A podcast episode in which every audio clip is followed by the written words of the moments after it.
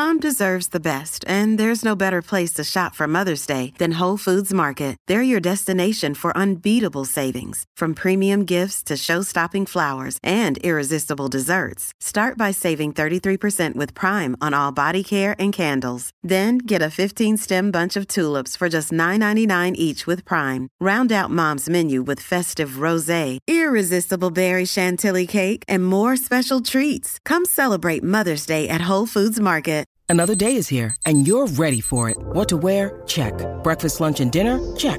Planning for what's next and how to save for it? That's where Bank of America can help. For your financial to-dos, Bank of America has experts ready to help get you closer to your goals.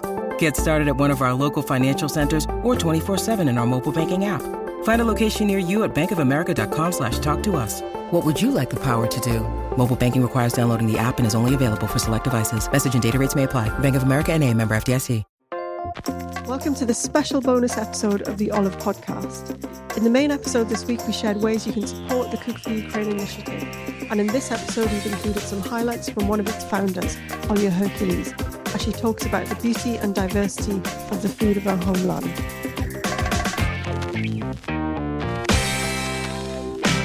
This podcast was originally recorded back in 2020.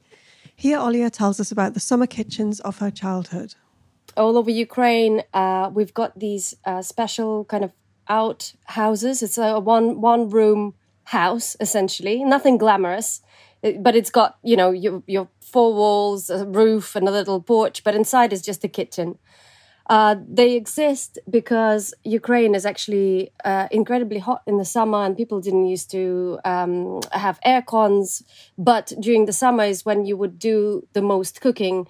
Um, so they kind of build these essentially what are kitchen workshops, um, and they're situated a little bit closer to your. I, I, call them vegetable plots, but actually it's almost like a small holding. People grow a lot of vegetables. You know, they've got orchards, etc. So this is where you, apart from everyday meals, you would also do all of your kind of like super intense pickling. You know, semi-industrial pickling operation come September, where all of the vegetables, all of the glut is kind of like being put into uh, jars so you can have it uh, over winter. So when I was little, I I also had um, we uh, we also had this summer kitchen, and um, you know there was a table, an old kind of telly that nobody ever watched. Um, uh, obviously, there was a an oven and a uh, and a stove top and a little ladder. Um, as I say, nothing glamorous, but it it's uh, filled with kind of these beautiful memories for me. Um, because obviously I remember them as a child. So, you know, I, I do tend to romanticize them a little bit. But one of the most kind of memorable things was waking up in the morning in the summer. In Ukraine, we have really long summer holidays from the first uh, day of June till the last day of August, like three months, full on. And mom would still go to work. Uh, my brother was eight years older than me, so you know he'd look after me, kind of thing. But he was a teenager, so he would sleep until like noon, you know, as teenagers do. and I'd wake up and the first thing that I do is, uh, you know, uh, trundle to the to the summer kitchen, which is just across, like a few steps away from our main house.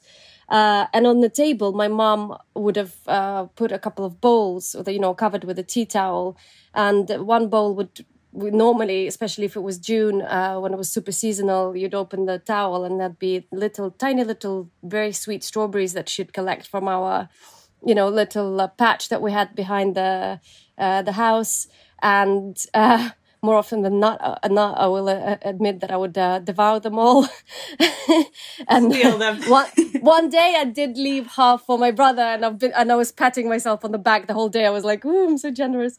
And then the other bowl would uh, contain uh, maybe something like curd cheese uh, dumplings, almost like um, Italian gnudi, but they'd mm. be sweet. So so there'd be like uh, yeah, kind of like covered with a bit of honey or something, and oh, uh, wow. uh, or probably, to be honest with you, sugar at that point in the eighties. Yeah, and you know, but it was delicious. Like a delicious breakfast would be left for us, and um, I think these are my first memories. And also another one is definitely um, uh, trying the first cucumber of the season. So as I say, we would eat all of these pickles during winter. You know, it, Ukraine is extremely seasonal, and it used to be even more so in the past. Um, so in winter uh, you wouldn't. Well, first of all, we didn't have supermarkets, but um, there was no unseasonable, un- unseasonal uh, veg. uh, root vegetables, whatever was in season, we ate, but also all of these kind of like ferments and um, things taken out of jars. So the first cucumber, after like uh, after about four months of uh, not having anything fresh, you know, there were there were also like these really small ones with prickles on them, and so aromatic. So when you kind of like bite into it, it they would taste sweet and it would you know it would almost like make your head spin. I think that's another one that really kind of like come, comes back to me whenever i think of um, my my childhood in ukraine. Yeah. Now Olia shares some foods unique to her homeland. It is of such high quality is the unrefined sunflower oil and it's something that we use a lot as a finishing oil, um, both on fresh salads and also on your fermented veg in winter. It just it tastes like pressed toasted sunflower seeds, and wow. it's incredible. It's almost in the same intensity as a sesame oil would have, you know, in that kind of like nutty and rounded and sweet. Um, and it's you know really dark kind of amber in color. It's just such a beautiful oil. Um, that you know what? And for ages in the 90s after the soviet union broke up everybody went off it. They were like oh sunflower oil it's so like common you know? Everybody just suddenly got into really bad quality olive oil. So oh, so suddenly yeah, suddenly uh, yeah everyone was using olive oil. And now recently in the past 10 years people were like wait a minute we've got these amazing we've got this amazing produce and we've got this amazing oil why did we stop using that you know i remember my mom just there was just a point where she went, "Oh, this olive oil is actually it can be really amazing, but what we get in Ukraine is not very good quality. Why are we not using what we've got, you know, growing in our backyard, kind of thing?" So, so yeah, that's one of the things that's uh, fantastic. Um, and I'm just trying to think of something else. Yes, and there's again, uh, of course, Italians have their lardo, but um, we have a very similar. Um, um, cured kind of salted uh, pork fat that we do called salo. So it's mostly fat with a very small strip of meat. And um, it's you know sometimes we freeze it and just slice it and eat it like lardo with with some pickles and I don't know a shot of vodka or something if you're doing that kind of thing, or you know you you fry it and uh, and um, use it basically as a as a cooking fat. Or you also bash it together with garlic and salt and dill uh, and other herbs and then you can stir it through borscht at the very end of cooking and it gives that kind of like savory umami salty delicious um, porkiness to your borscht. It's really good. Here Olia explains how borscht can be made in so many different ways. There's so much to be said about borscht. Do a whole podcast on it. uh, yeah, you, you you could you could do a whole podcast on it. Uh, quite seriously, I have a very long essay in Summer Kitchens um, about it, and I've done a lot of research on it. Um, just to give a tiny bit of background to our listeners, uh, I did travel about ten thousand kilometers around Ukraine which considering his size maybe is not even you know that much but it was it was like super intense long journeys and uh, we went to every you know corner of ukraine pretty much as much as possible north south east and west. And i um, and i interviewed people um, about uh, kind of forgotten recipes and of course about borscht. Um, it is our national dish and everyone has an idea of borscht, you know, that their mom or their grandmother used to make, and that's kind of the correct borscht that should be done.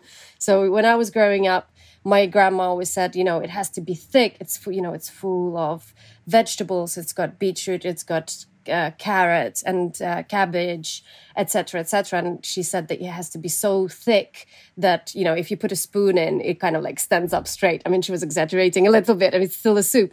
Um, and she also said that it has to be pink you know, if a red borscht that colors everything red, to her it was, you know, sacrilege. You you can't have potatoes that are bright red from the, that beetroot, you know. And the reason why, though, and I and I always kind of adhere to that, but then I, after my research, I realized why.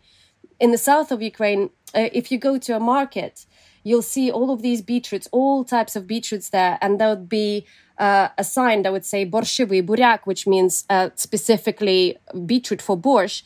And it's almost like the Italian chioggia that we get here, you know, the really fancy pink one.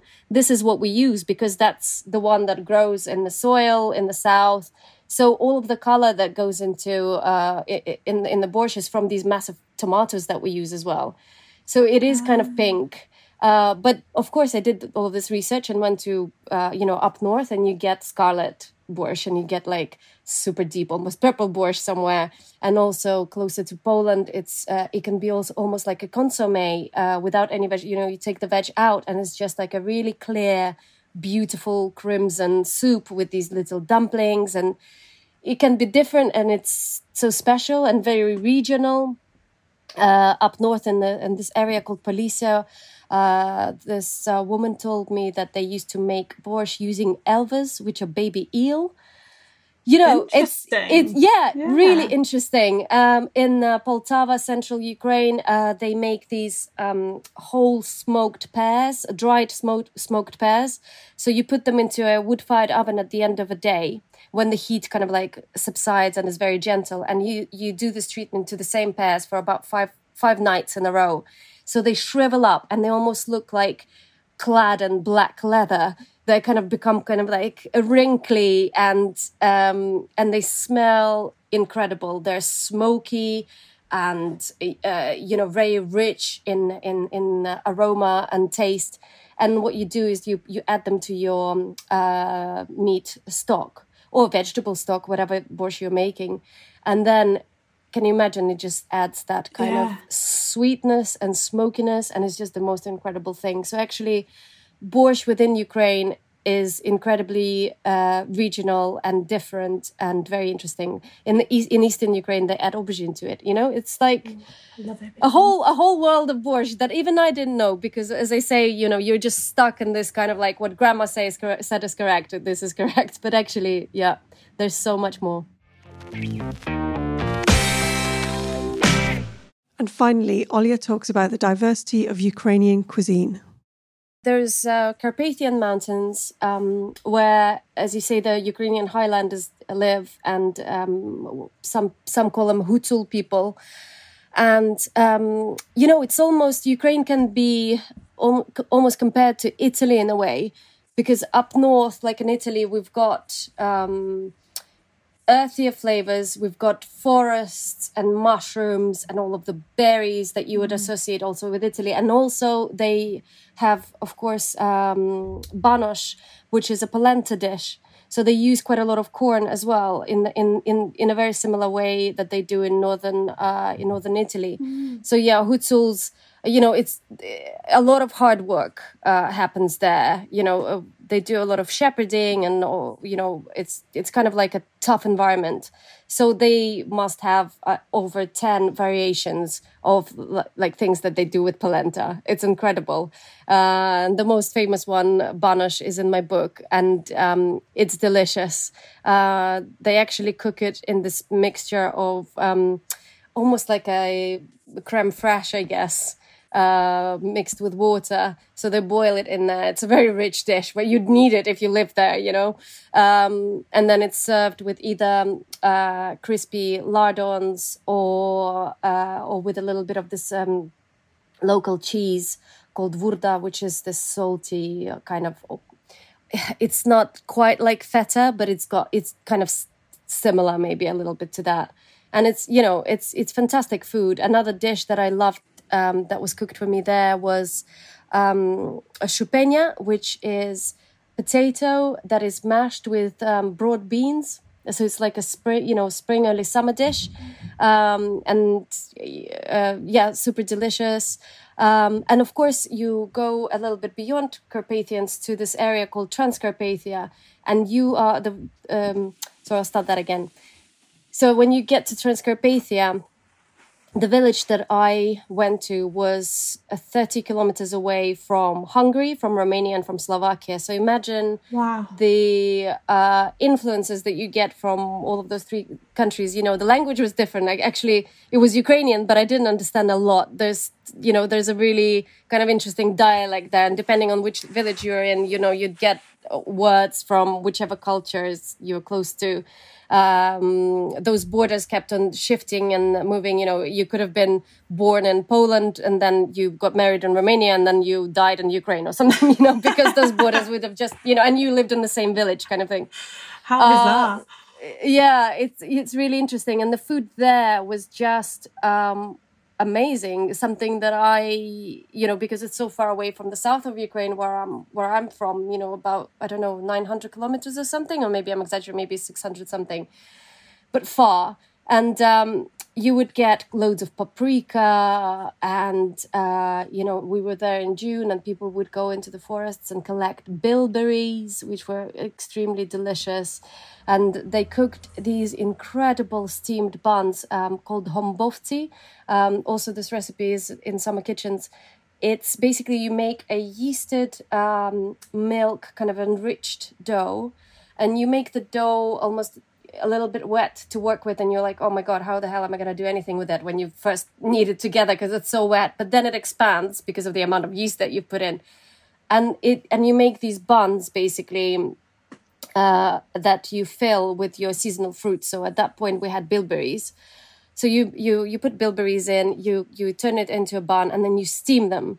And they puff up and they have this quality of almost being like a you know how you, you get the satisfaction of a bao bun mm. when it's so so light so yeah. that's it so you get like almost like a sweet bun filled with these berries and then you toss it in, in a bit of melted butter and then you toss it again in uh, toasted uh, walnuts bashed with a little bit of sugar and oh, it's just like God. the most incredible thing. I, I keep making them at home now. Like every Friday, I'm like, lockdown. Oh God, I really need to.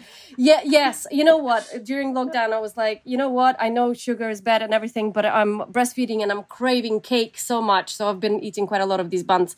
well, it but, sounds like uh, a nice op- uh, alternative to sourdough that everyone's been making. Something a bit different. Yeah, yeah, and they're actually really easy to make, but so so delicious. And you know, sometimes the you can, you can see the berries kind of almost bursting out, and it is just such a delicious dish.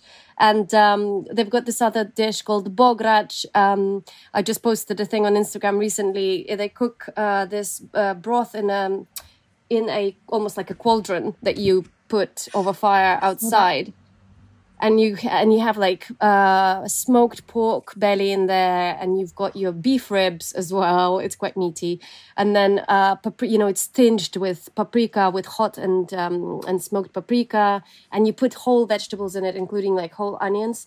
And for those who know, you know that whole onion is actually a prized possession because by the end of cooking, it absorbs all of those meat mm. flavors and paprika and everything so it's such an interesting region. But then, uh, to be honest with you, every region of Ukraine is unique and interesting. And as you say, there's so much variety, obviously, in in climate, uh, in in your landscape and surroundings.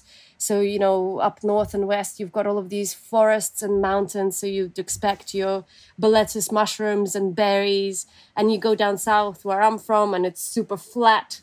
You know, steppe uh, and we ha- we get these tomatoes that are. Um, I'm just holding my hands up uh, yeah. to our listeners. They're it's like huge. Uh, short, like shoulder width almost. Like a small, like a small. Imagine like a small pumpkin. Yeah, my mom, my mom had one last year. I, I actually weighed it, and it was 700 grams. So all, you wow. know, almost a kilo for one tomato, and it's Jeez. and it tastes incredible as well. That was a special episode of the Olive Podcast. To find out more, head to olivemagazine.com, follow the Cook for Ukraine page and hashtag on Instagram, and visit the Cook for Ukraine page on justgiving.com.